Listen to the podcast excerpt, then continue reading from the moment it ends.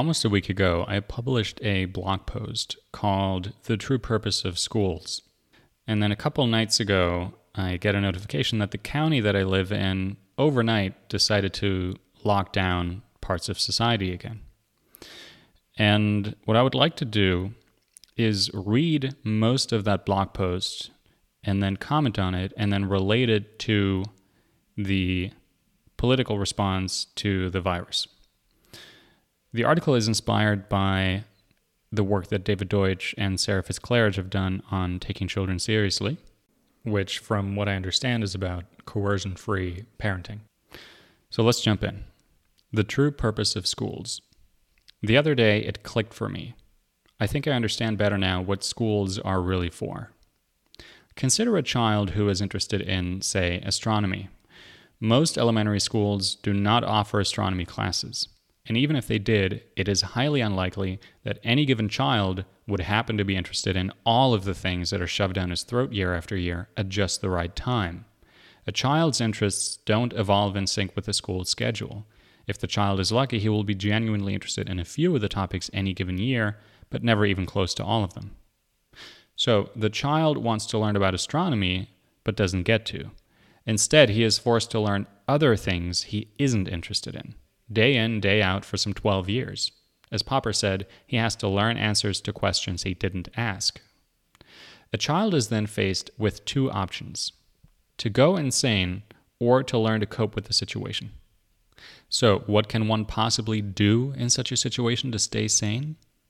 I see only one solution. One must learn to put one's own interests on the back burner and prioritize other people's interests. In this case, the teachers and societies at large.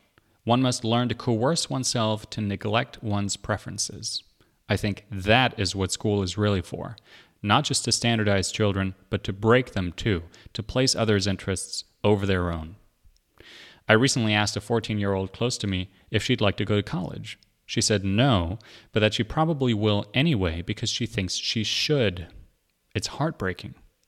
It is only after twelve years of mind-numbing boredom and neglecting one's preferences that people voluntarily spend the next thirty, forty, sometimes fifty years at jobs they hate. Forever delaying their dreams is what they're good at. It is in school that they learn how to live with problems and endure them instead of solving them. It is there that they are taught that their interests have no chance of leading to anything fruitful, and so they shut them down quickly. Parents are often complicit in this. For example, they take away things that their children enjoy, such as their computers, Game Boys, and so forth, or at least put time limits on them, so that their kids spend less time doing what they want and more of what they allegedly need, which is determined by anyone but the child. I'm thankful that David Deutsch puts emphasis on fun and interests. They're hugely underrated. If school's main purpose is to teach children how to neglect their own interests and instead pursue other people's interests, that also explains where altruism comes from. The evil doctrine Ayn Rand so eloquently refuted, in which she says, quote, "regards man, in effect, as a sacrificial animal," end quote, quoting Auguste Comte, who coined the term, quote, "to mean specifically the placing of the interests of others above your own," end quote. The true purpose of schools is to turn children, born individualists, into altruists, to systematically neglect their own interests in favor of others' interests. It is to force children to betray their intellectual integrity. They must, quote, "sacrifice their minds to what others believe or want to be true," end quote. Ayn Rand, just a side note, Ayn Rand said this, although I put in the "their minds" because she didn't state this in the context of schooling and children in particular, but society at large. Back to the text. This true purpose explains why people live for others and then expect others to do so as well. It's what they were forced to do during the most formative years of their lives, after all. It explains why so many expect their peers to sacrifice their happiness for the health of others by agreeing to house arrests.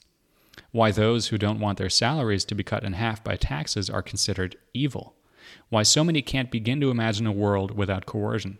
If I had to do it, why should anyone else get a free pass? I'm guessing that most teachers do not understand this true purpose of schools. They become teachers because they want to help children, that is, give children what they allegedly need. It is only altruists who can become teachers and perpetuate the cycle. In other words, the memeplex of schools depends on breaking children so successfully that some of them decide to continue the tradition. Not only do teachers not know why they're contributing to this altruism machine, it relies on teachers not understanding its true nature to keep itself alive. Okay, so that's the blog post. Now, I do want to mention that I haven't seen the connection between altruism and schools made so explicitly, although I imagine that, although of course I don't want to put words in their mouths, but I imagine that David Deutsch and Sarah Fitzclaridge, for example, understand this. Now, altruism, of course, explains a lot of stuff that goes wrong in our society. I should, as a disclaimer, say that when I quoted Ayn Rand, uh, first of all, she is uh, yeah, vilified and disliked widely. And if you're having that knee-jerk reaction right now, I invite you to suspend that and just listen to the content of what she's saying, not who says it. Um, altruism, she explains this in the interview that I quoted her from in my blog post. Altruism does not mean that you help others when you can and want to. Altruism means, as I said, uh, or as she said, I quoted her, that you put your own interests below the interests of others. You, you, you. It means, another word she uses, that others have a mortgage on your life. They can demand that you do something for them, that you sacrifice your entire life or part of your life or your income or something to them. That is what altruism is about. And so I think school explains why so people, so many people are altruistic, why there are so many uh, altruistic memes, ideas that have spread in our society. And I think it is also what explains why there has been such an overwhelming acquiescence to the lockdowns and other draconian political measures um, in response to the virus. What I would like to see is people outraged and irate at what politicians are doing right now. They are not acting like fallible people who may be mistaken, and they are they're counting on altruistic memes to to force people to place other people's interests over their own, and then to expect the same in return as well. Uh, of course, this is an inconsistent philosophy because you can't expect both others to do for you what you want and expect yourself to do what others want. But that's a that's a weakness of altruism. That's not a weakness of the criticism of altruism. So altruism is why people acquiesce, I think. Um, to, to me, it is a problem why people are acquiescing. I think any freedom-loving mind, any mind with a shred of self-respect, should feel at the very least discomfort and, better yet, anger and, uh, you know, disappointment at being told what to do and how to manage one's own health. But I don't really see that reaction that much. I saw that there were protests in Europe today, which is which I think is good. Um, I can't speak to all the political motivations there, uh, although I think they're unfairly mischaracterized from what I've seen, at least in part. Um, but I think more people should be should be totally up in arms. I, I don't understand the acquiescence. In any case, so I think altruism explains that. And I think altruism also explains why there is a tacit assumption among politicians right now that you can force people, that it is morally okay to force people to do something, for example, stay at home or put on a mask or whatever it may be, um, in order to save other people. In effect, they have a tacit assumption that it is okay to sacrifice one person's lifestyle and income, because many pe- businesses are closing, many people are being let go, and so forth, that it is okay to force one person's lifestyle and income and so forth, uh, sorry, to sacrifice one person's lifestyle and income and so forth for the health and so-called benefit of another. But it isn't people's it isn't people's job or responsibility to look out for the health of others. It would be one thing to claim that people aren't supposed to purposely infect others. That's one thing. But it's quite another to simply tacitly assume, and nobody's made the moral argument for why that should be true yet, I don't think.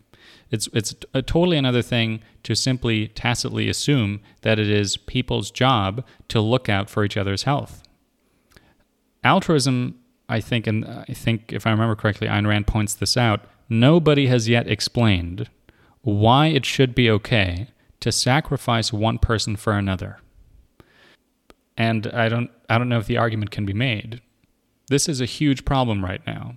This tacit assumption that altruism is true is ruining people's lives, has been for a long time, of course, but I see that it is, so this is nothing new, but I see that it is particularly urgent and acute because of the political response to the lockdown. It has ruined political philosophy. And we see here that political philosophy is hugely important and that a bad political philosophy will ruin people's lives. And it is very much acute and concrete today. And it is because of altruism that there is huge social pressure to simply go along and to acquiesce because one is, is expected to perpetuate the meme of altruism or the memeplex of altruism. But I think we shouldn't go along with that. I think we can do better. I think we can do different. Anyone who is afraid of catching the virus is free to stay home. It is not other people's responsibility to make sure that that person won't catch the virus. That is that person's responsibility. It is other people's job not to purposely infect that person, but that's a whole other story. So I don't think um, movie theaters or restaurants and so forth should be closed. The people who go to these places know that there is a pandemic going on. They're not idiots. They know there's a pandemic going on. They know that they carry a risk of being, that, that they enter a risk of being infected. They understand this, and they still choose to go. Now, you might think that that's idiotic, and so and you wouldn't go to that restaurant, but that's that's okay. That's you're free not to go if you're afraid that you might get infected. But those fr- people should be free to go. Um. Now, let's imagine there was some disease that was largely unknown. It's very rare and it's hard for people to get it. But let's say once um, somebody gets it, if you spend, you know, an hour in close proximity to them, then chances are high that you're going to get it too. Okay. Um, now, if you don't know this and somebody agrees to meet up with you and spend more than an hour with you without telling you that they have this disease, then I, I see both a moral and a legal problem with that. I wouldn't hold it against somebody if they sued somebody else for doing that to them, right? If they catch the disease. But everybody knows that this pandemic is going on, and still people would like to go to the gym. They would like to go to the, to movie theaters. They'd like to go to restaurants because they're willing to take the risk. They're all consenting to taking the risk together. And everyone else who wants to isolate is welcome to do so. Nobody is forcing people to go outside. Right, so that this is this is this moral inversion. Um, nobody's forcing people to go outside. Everyone should be free to do what they themselves find reasonable to and to manage their own health. It is not the government's job to manage other people's health, much less to sacrifice one person's life for the health of another. Of course, this is a great opportunity for governments to Uh, take advantage of this altruistic acquiescence and social pressure to expand their influence and their power. And once, uh, I forget who said this, or if, if it's become sort of a uh, just of a saying right now, by now, but uh, once freedoms are lost, it's very hard to get, to get them back. And this is what's happening right now. There are several people I know of who are working on understanding the effects of lockdowns and why they don't actually work to address the problem that they that they're designed to solve. And I think that is very important work. And when lockdown measures are found to be ineffective, that should convince those who are in favor of lockdowns that they're wrong. But in addition to that, I, I'm not seeing enough focus on the moral dimension of this. There are huge violations of our liberties being done right now. And my opinion is that even if it were a given, if we knew for a fact, now of course we can never be certain, but let's say we had very good explanations that lockdowns actually work, that they reduce transmission of the disease, that they make people healthy, yada, yada, yada. That doesn't change the fact that altruism is wrong and that it's an evil moral theory. So before any politician even talks about forcing people to sacrifice their lives for the health of others, they have to make a moral argument, and that moral argument cannot simply be that it will save people's lives, because even if that is true, that does not explain why it is one person's job to sacrifice his life for another person's health. It is not everyone's job to rescue others. This argument has not been made by any politician, and I don't think it has ever been made or will be made. The tacit philosophical assumptions that underlie the political response are morally reprehensible, and they're false. They have been refuted.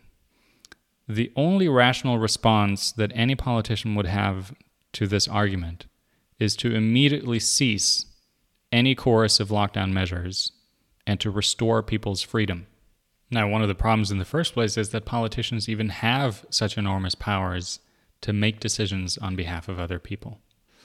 But I think what we're dealing with here is we're dealing with two destructive replicators. One is the virus, and the other is this soup of altruistic and totalitarian memes that are thriving and spreading because, so the argument goes, the virus requires and justifies draconian measures. I think the second replicator is much more dangerous, and it is the one we must fight at least as hard as the virus. I don't want people to get sick. I hope they will continue working on a vaccine, and I hope they will cure this thing. But even more so, I hope that we step up our fight against totalitarian ideas, because even a healthy society means nothing when it isn't free.